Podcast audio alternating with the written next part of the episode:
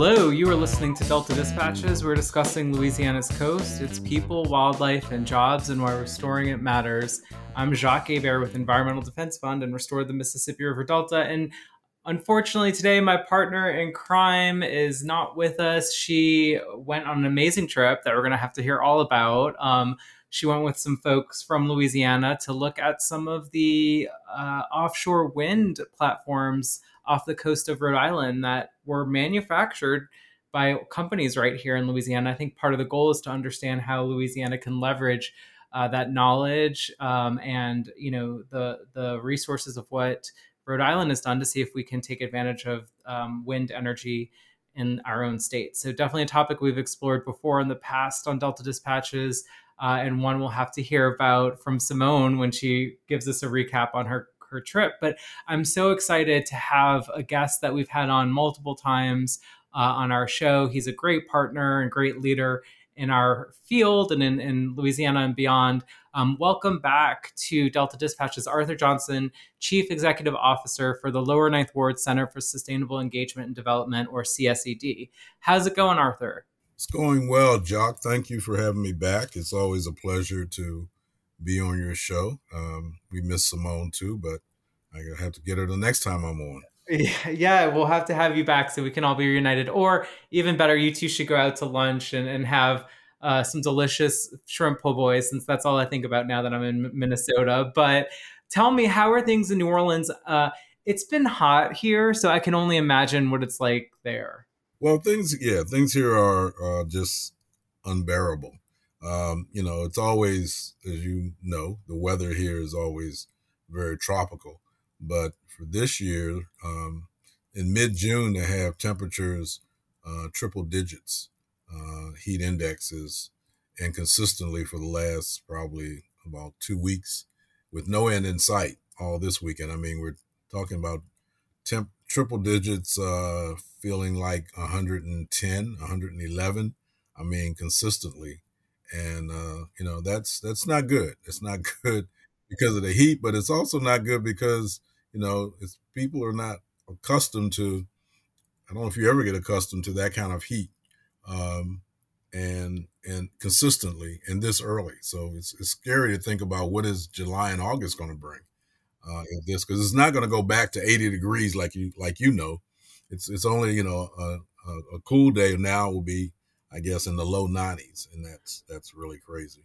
Yeah, well, I mean, I just I remember you know those days and wanting just to have a little bit of a thunderstorm, right? To just maybe cool things off even a little bit, but certainly hoping people stay safe and and you know I know uh, a lot of the meteorologists like to talk about being heat aware, making sure you're getting hydration, you're kind of taking breaks where you can if you have to be out in the heat, and just staying safe. Because yeah, those are unbearable temperatures, and we hope you get some reprieve soon.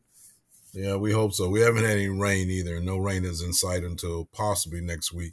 So you know that's just uh, it's just it's, it's it's something. But you know we will survive as as we always do, and uh, try to stay as cool as possible.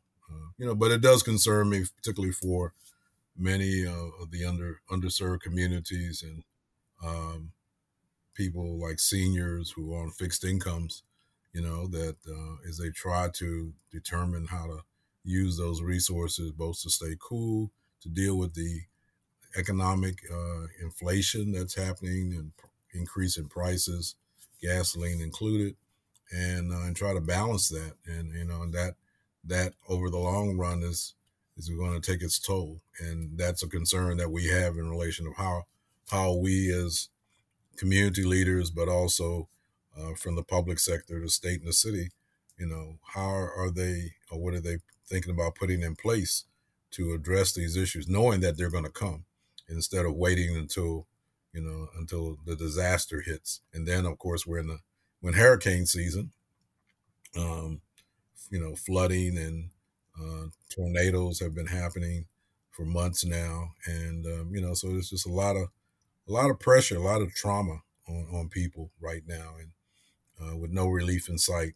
as we're hitting into the summer months, and so it's a bit scary and uncertainty. But you know, we as an organization are trying to um, you know, do what we can and hopefully put some things into place that will provide some relief and also uh, be cautious as we see how the weather is, is going to happen along the way.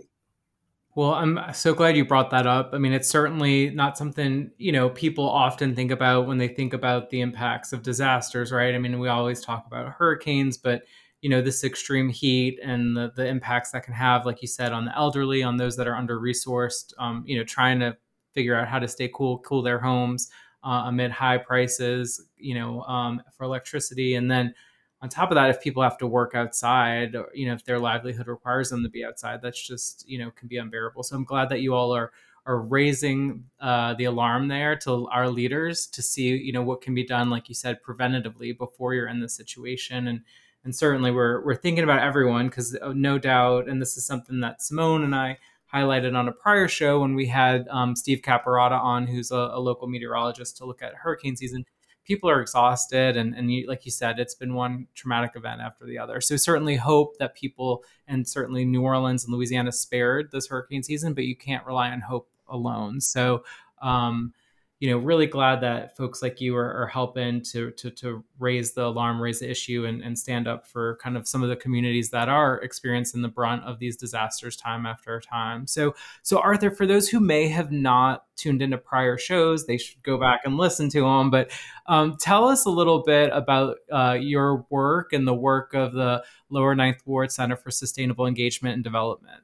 Okay, well, CSED is a community-based nonprofit we were created after Hurricane Katrina about 2005. Um, you know, we over the last, I guess, what is it now, 17 years. Um, you know, we've we our focus has been on natural environment, built environment, economic development, and healthy nutrition, and how those contribute to a sustainable community, particularly a community and neighborhoods that are uh, home for underserved people, people of color, uh, again, seniors, many people with, with health issues or a combination thereof.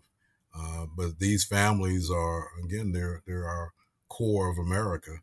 And, um, you know, it's, it's important for us that we find ways to make sure that they um, are kept in in the know and under educated and understand and even activities that relate to them to focus around the environment. Uh, in the lower ninth ward, we're three quarters surrounded by water. We have the Mississippi River on one side and the bayou and the wetlands on the other, and across is the industrial canal. So the only thing keeps us from being an island within the city of New Orleans is St. Bernard Parish. You know, so of course, environment is very important to us. Water is uh, because we're surrounded by mostly is is key, and what happens on those coastal areas and coastal restoration is important. So these are the things that we continue to work with and realize that these domains are not isolated and they continually they all link together so they provide a uh, core for people's livelihoods and quality of life you know we saw that with the pandemic starting in, in 2020 and still dealing with that in, in many degrees of how it helps it can you know it can change uh, your whole domain. It can stop everything from a to z or as they say soup to nuts.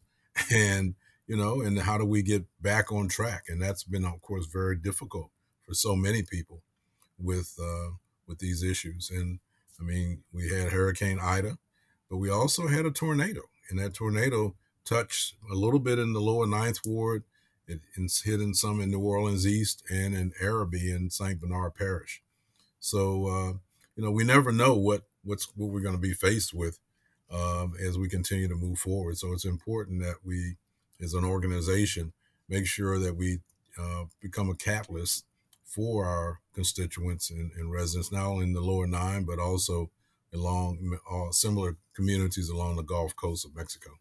Yeah. And, and Arthur, I know uh, you and I have talked about this in the past, but certainly when you think about uh, some of these disasters, you know, be it a hurricane, tornado, you know, we were just talking about extreme heat, uh, floods.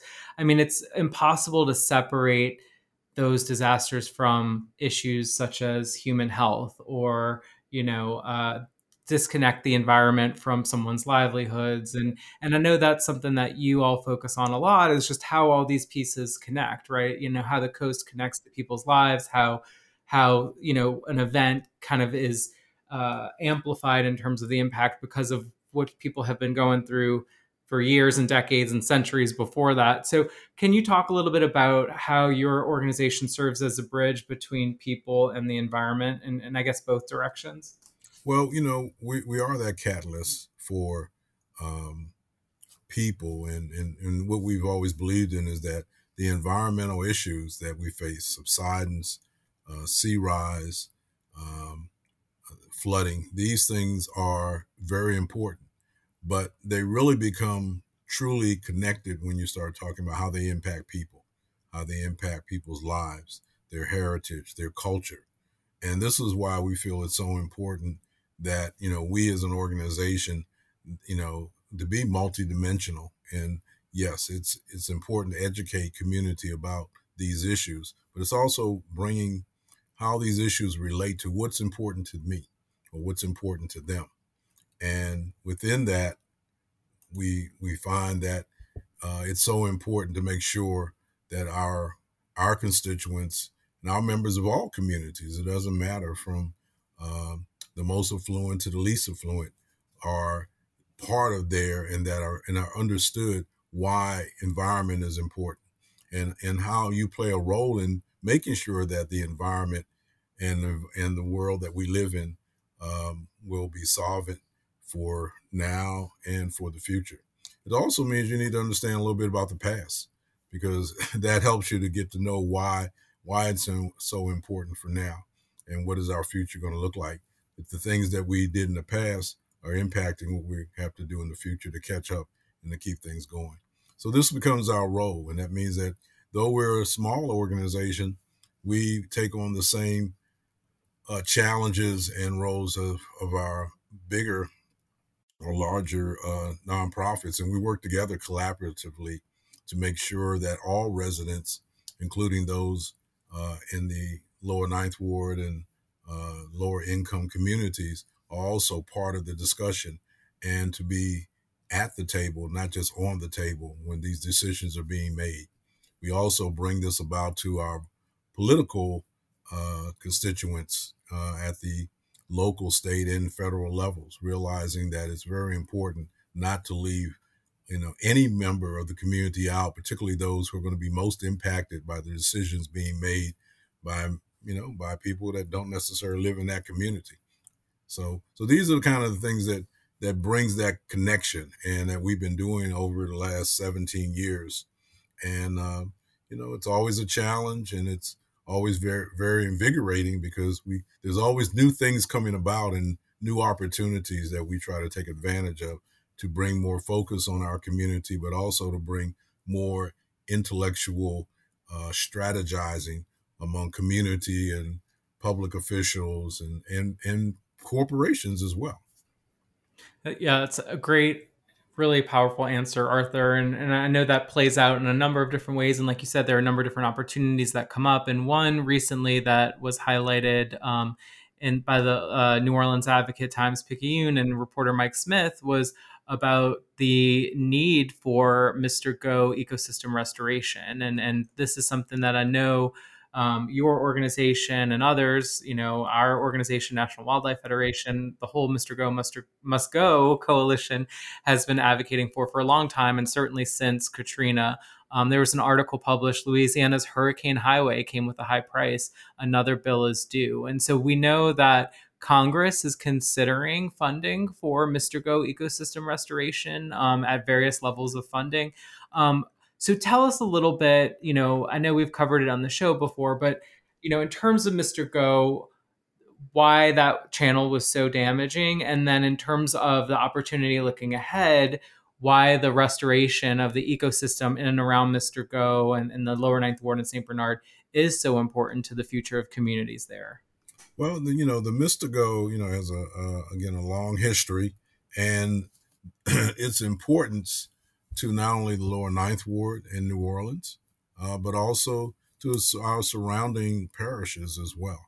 And those that also feed into um, the, the Mississippi River that feed into the wetlands that again going uh, into the port of New Orleans and probably even going all the way up to the, the, the port in Baton Rouge.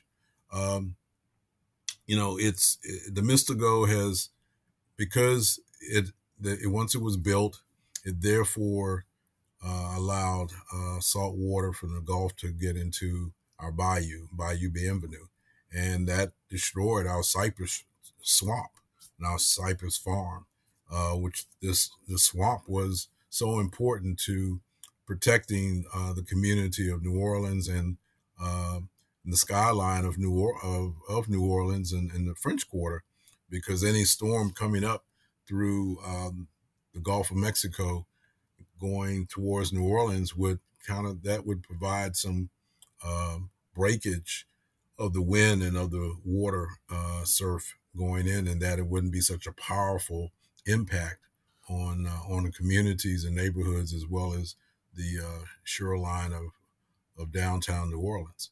Uh, but once Mr. Go was was built and uh, it destroyed the cypress trees, then that multiple lines of defense was no longer there. And so now we have the stumps of where large cypress trees used to be on that basis.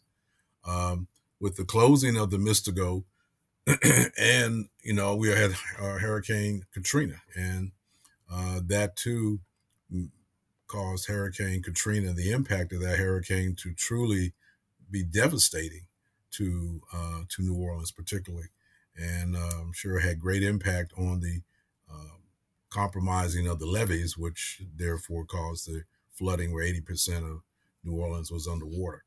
Um, so as we move forward, once that was rectivated, and the federal government said, oh, "Well, okay, it's sort of our fault get about as much, um, I guess, blame as they're willing to take. Uh, then you know they closed the Mr. Go, so then of course the Bayou Bienvenue itself was started to you know started to change. But of course, by itself, it's a very long, pro- natural, long process for the salinity in the water, and then to be able to grow cypress trees and make it a cypress swamp, which once was it will require that we'd have to pump sediment into uh, into the bayou because the water level is too high and remains too high on that basis. Uh, and that and that's what we're looking at is some uh, recovery, should we say, for the bayou. Uh, if the, the, federal government is, willing to, you know, to repair what they destroyed. Uh, it also has an impact on our on our communities. Um, you know, insurance rates, for example, you know, going sky high because of uh, the Mr. Go and, and then the flooding.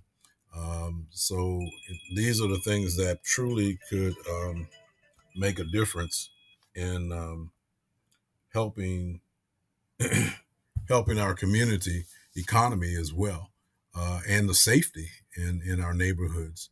Uh, also reducing, you know, the, the high insurance rates that that are there because of that. Uh, so these are all these these are all important and, and they're important impacting because they're impacting people and the people that live there uh, are having to to deal with that. They're again they're not affluent, so they couldn't just pack up and move away after Hurricane Katrina, you know, or sell their property or and, and go somewhere else. Um, you know, and so they they they stay there and they rebuilt and they're dealing with this on an everyday basis. And it's become, you know, it's it's a challenge.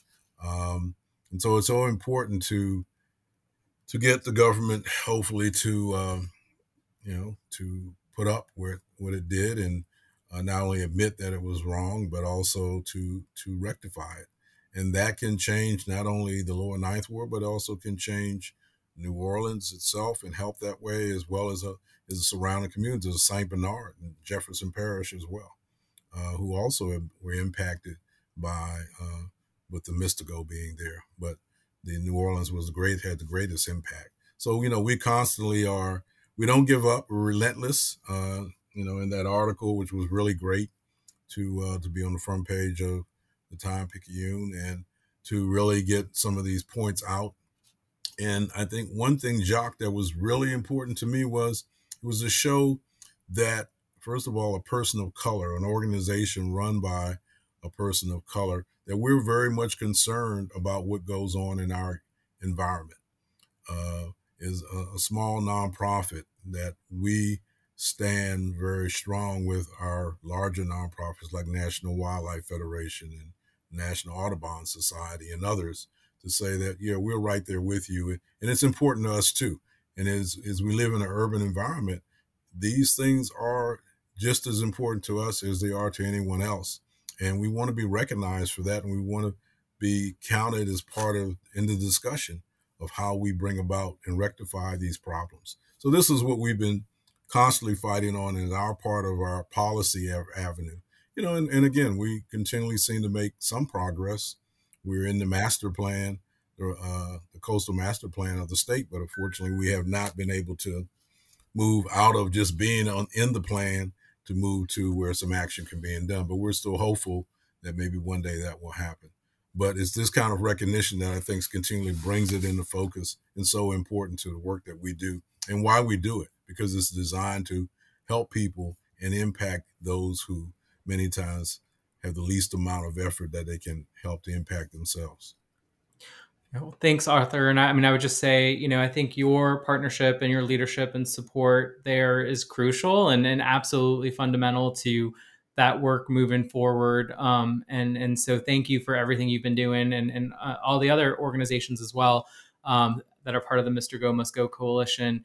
Uh, you know, and it includes, like you said, larger organizations, and it includes you know community-based organizations that have been working with residents and, and people on the ground for, for a long time. And it takes all those efforts um, to really move it forward. And just say, I think a few years ago, uh, you were involved in the release of a report, Mr. Go, The Road to Recovery, that included uh, Pontchartrain Conservancy and others, and, and scientists with Pontchartrain Conservancy looked at the impacts since the closure of, of, the Mr. Go channel, and they noted that there's been some positive uh, impacts to the environment. You know, areas where they're replanting cypress trees where they're able to survive and wildlife coming back. And so it's just a sign of hope, even among the destruction and, and how terrible Mr. Go was, that by making that change and closing the channel, um, you've been able to see salinities return to normal and, and kind of some of these areas start to recover, which makes them really prime for this large scale restoration that you were talking about and, and have been advocating for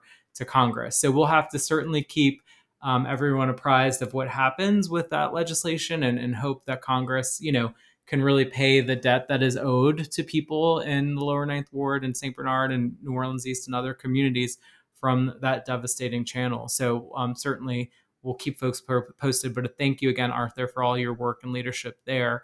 Um, shifting gears a little bit, I, I want to talk about. I mean, you're busy, like you said, and we talked about. I mean, the pandemic obviously it's not over. We're just kind of in this place where we're, we're things are opening up and things are going people are going back to normal hopefully you know um, you know with vaccines and stuff and safely. But but you all have been busy and you have some new programming that's coming out. So tell us about some of the exciting new programs that you all are launching and have launched recently through csed well we um thank you Jacques. We we have a couple of new uh, initiatives that are have generated uh, probably since last we talked. One was uh, our environmental research internship program for high school students. We launched that last summer. Uh, it's a year round internship of high school students, basically grades 8 through 12. And uh, it's, it is designed as research. So they learn the research uh, philosophy and, and research patterns. They're doing environmental research in relation of either water, soil, or air, or a combination thereof in many ways. And so, and then they're tying that research, like community and citizen research, into their communities. So it's not only just doing research as an academic exercise, but it's really taking what the, the research and how it's focused into their own communities, into their own lives, which then makes it they are able to understand better about the environment, but they're also able to understand their communities and why it's important and why they as our future leaders need to be more focused in in doing that.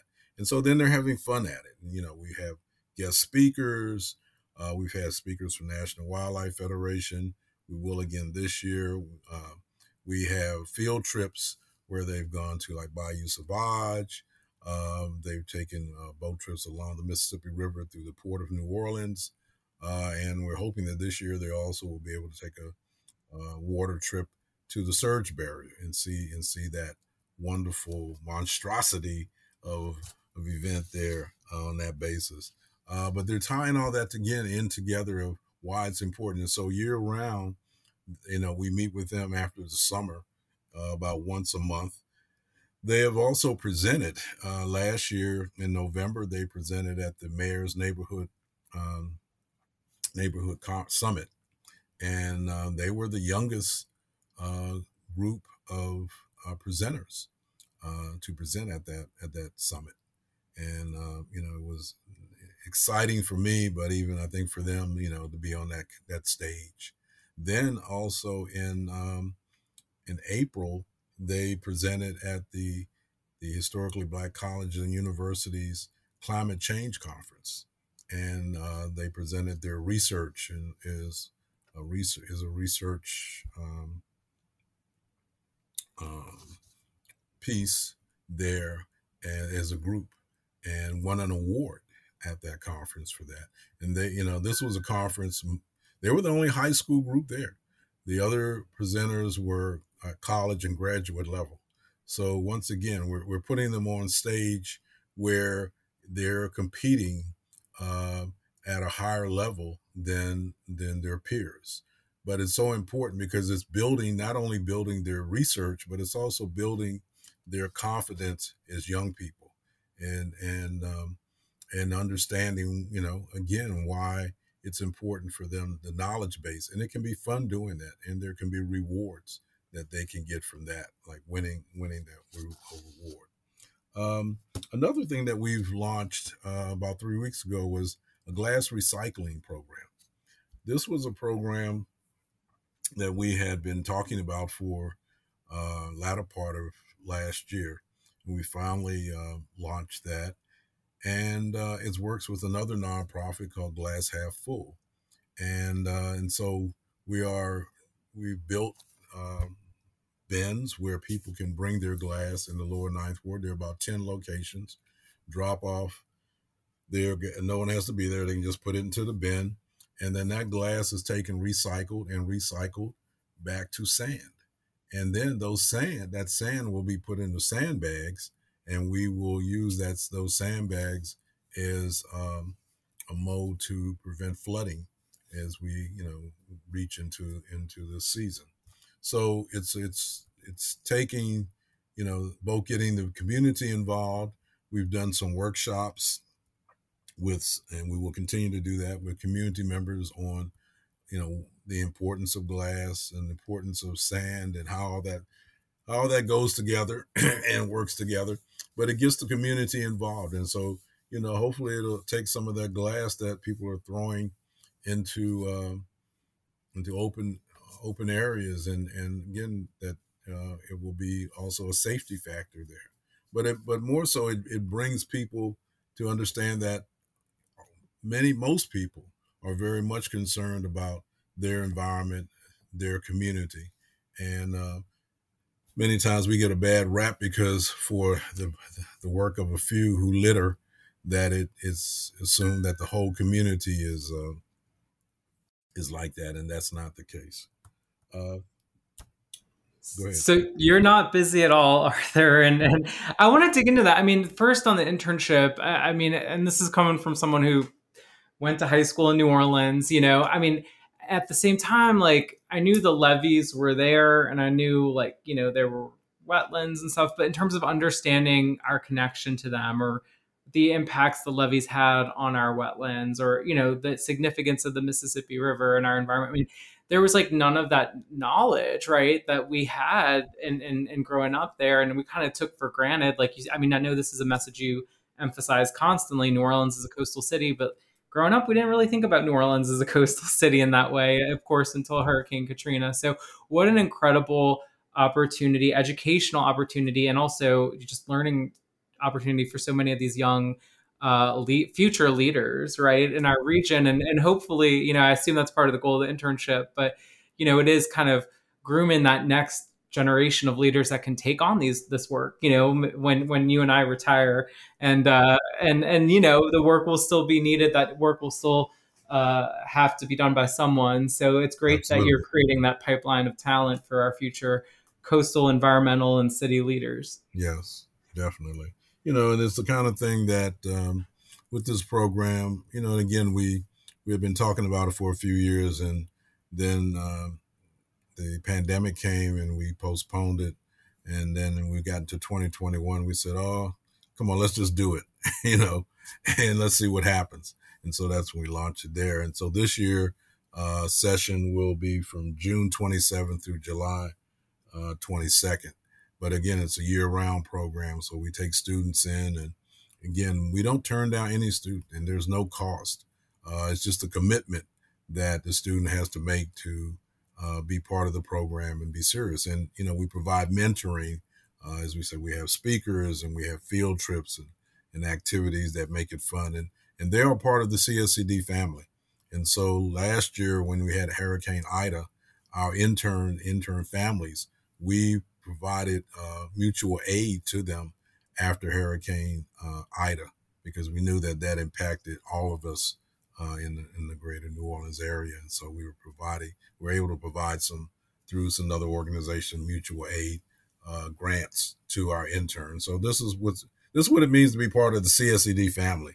And once you're there, you're always there. And our goal is that we'll continue these with these students, and as they graduate out of high school, you know, we'll find scholarship money for them. And, and again, you know, they are future leaders of, of tomorrow.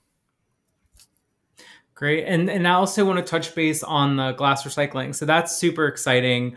Um, I know, you know, there are many times in New Orleans where we couldn't recycle some of our glass and and and to see that not only is that are you making that an option for people like you said so it just doesn't go in a landfill somewhere but but it's actually going to an organization that's helping to turn that glass into something that can be used you know to benefit our coast and to help protect people from flooding we've had the folks from glass half full on the show in the past and they i mean they, it's incredible to see the innovation and kind of what they've been able to do um, with that resource. So uh, again really exciting and, and just connecting uh, you know people to to the issue.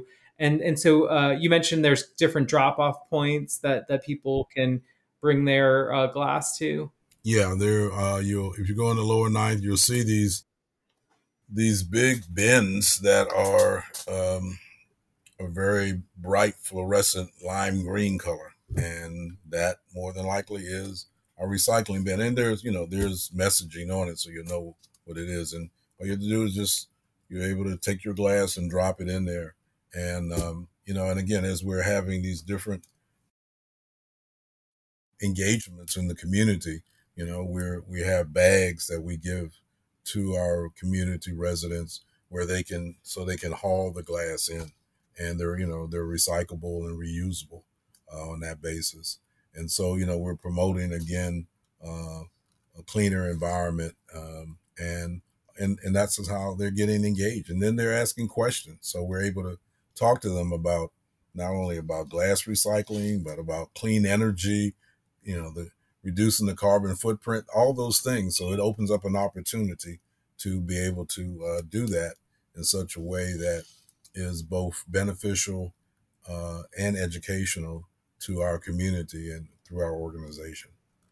Well, uh, again, two really great programs in addition to everything else that you have going on. So you're you're busy, no doubt. Tell folks where can they go. One to just learn more about these programs and the work of CSED, and then two, how can they support you um, in your efforts? Well, CSED, you can reach us uh, through my email address, which is a johnson, J O H N S O N, at sustainthe9.org. It's S U S T A I N T H E N I N E dot org. Or you can personally give me a call. My cell is 504 421 9643. Uh, and again, I encourage people to reach out to me, uh, and we definitely like to get you involved. And of course, we can't do this work without the support of donors and donations and grants. And that's how we we stay around. And we've been around for 17 years. So we take donations. Um, we definitely glad to take donations from everybody to support our programs, to be part of our programs, and to be volunteers to help.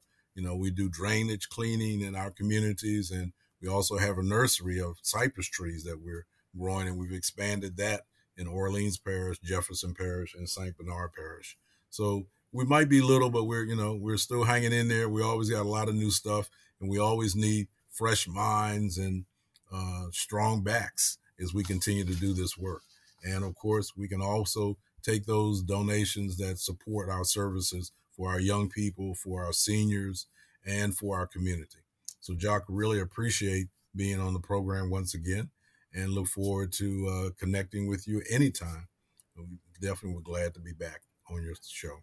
Well, absolutely, Arthur, and the the pleasure is all mine. And I'm going to say Simone's too, and in her absence, because I know she would love to have you on at any point. So, just one more time, I want to remind folks they can go to sustainthe9.org to learn about the amazing program and work that uh, Lower Ninth Ward Center for Sustainable Engagement Development has and does on a, a, daily basis in the communities in New Orleans on the ground. And please consider supporting their work and donating to help um, in the amazing work that they're doing to have an impact um, every day on people's lives. So, Arthur, before I let you go, you know, we have to do a fun question. Um, you know, I'm gonna try. I've been all I can think about is food, right? And New Orleans food and one in food. I'm gonna try not to do a food question, yeah, but do a food I, question. Uh, okay, okay. uh, what is the the your favorite thing? I mean, it's hot. You know, we we established that what is your favorite thing to eat in the summer? It's just like a, a treat, a fresh. It could be refreshing. It could be just you know, uh, well, summer snack. What, what's your go-to summer dish? Two things. One is uh, daiquiris. You know, Very snowballs. You can't get away from that. You know, and, and, New Orleans is unique about its snowballs than anywhere oh, else oh, yeah. in the country. Uh, and the other thing I love to eat is, of course, in summer is crabs. Oh yeah. I can't get away from the seafood. Uh, it's crab becoming crab season, crawfish season. Uh, pretty much is about over now. You know, we'll have a little break, and so the crabs will kick in. And there's nothing like having you know steamed crabs and uh, and a daiquiri to uh, to make the summer go by. All right. Well, I feel like uh, Simone is probably gonna, you know, uh, thank you tremendously because my likelihood of traveling back to New Orleans in the near future has just gone up uh, considerably after your talk of, of boiled crabs and, and daiquiris and snowballs. I have to ask because this is a running a running joke, I guess, on right. Delta Dispatches. Favorite snowball flavor? Uh, it is ice cream, cream, and chocolate. Ooh. You know, it's uh, it's really good. That sounds uh, it's good. rich, but it's really good. Yeah. That sounds good. Actually, I do like the the chocolate ice cream kind of.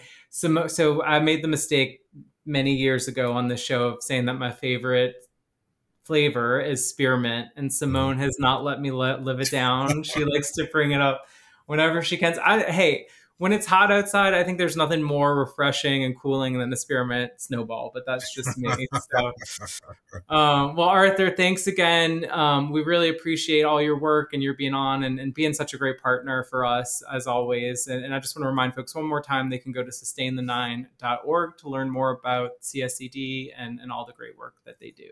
Well, thank you, Jacques. And this has been always a pleasure talking to you. And um, please tell Simone uh, we'll have to get together and uh, continue the conversation. That sounds great, and I certainly will. Well, now it is time for our coastal stat of the week, and this is from the Pontchartrain Conservancy. In 2006, the Mr. Go cost taxpayers nearly $20,000 for each vessel traveling in the channel. When the Corps dredged the channel, they converted 20,000 acres of wetlands to open water and allowed salt water to flow inland from the Gulf, eventually damaging an additional 7,600 acres of wetland and lagoon habitat. Um, and, and, according to an analysis by Dogwood Alliance, Louisiana's wetland forests are worth 74.9 billion to the economy. Um, impressive stats there. And then our coastal voice. Oh, Arthur, we didn't mention. We need to talk about this, but we'll talk about it in a second. Yes. Um, this is from a speech you gave upon reception of the River Hero Award. And you said, It is extremely important as we make moves that we have movement and mission. I like to say my charge today to myself and to each of you is that we have to make systemic change, changing our systems for the betterment of our environmental community. And we have to do that through the efforts that we do every day, except that we have to work harder, we have to work smarter, and we have to work together. We have to bring that equity into our systems. Our systems have been fractured and compromised. And to make them whole again, to make them work, that means each and every one of us has to do that. And that is from our guest, Arthur Johnson. Arthur, congratulations on receiving the River Hero, River Hero Award. Um, tell us really quickly a little bit about the award and, and just, you know, again, uh, congratulations on the well deserved recognition. Well, the River Hero Award is from the River Network, is a national organization that I've been a part of for about the last six or seven years. And a River Hero Award means that, you know, to recognize all the hard work that you do in relation of your community and other communities and promoting the importance and uh, and restoration of our watersheds and our waterways and how they impact our environment.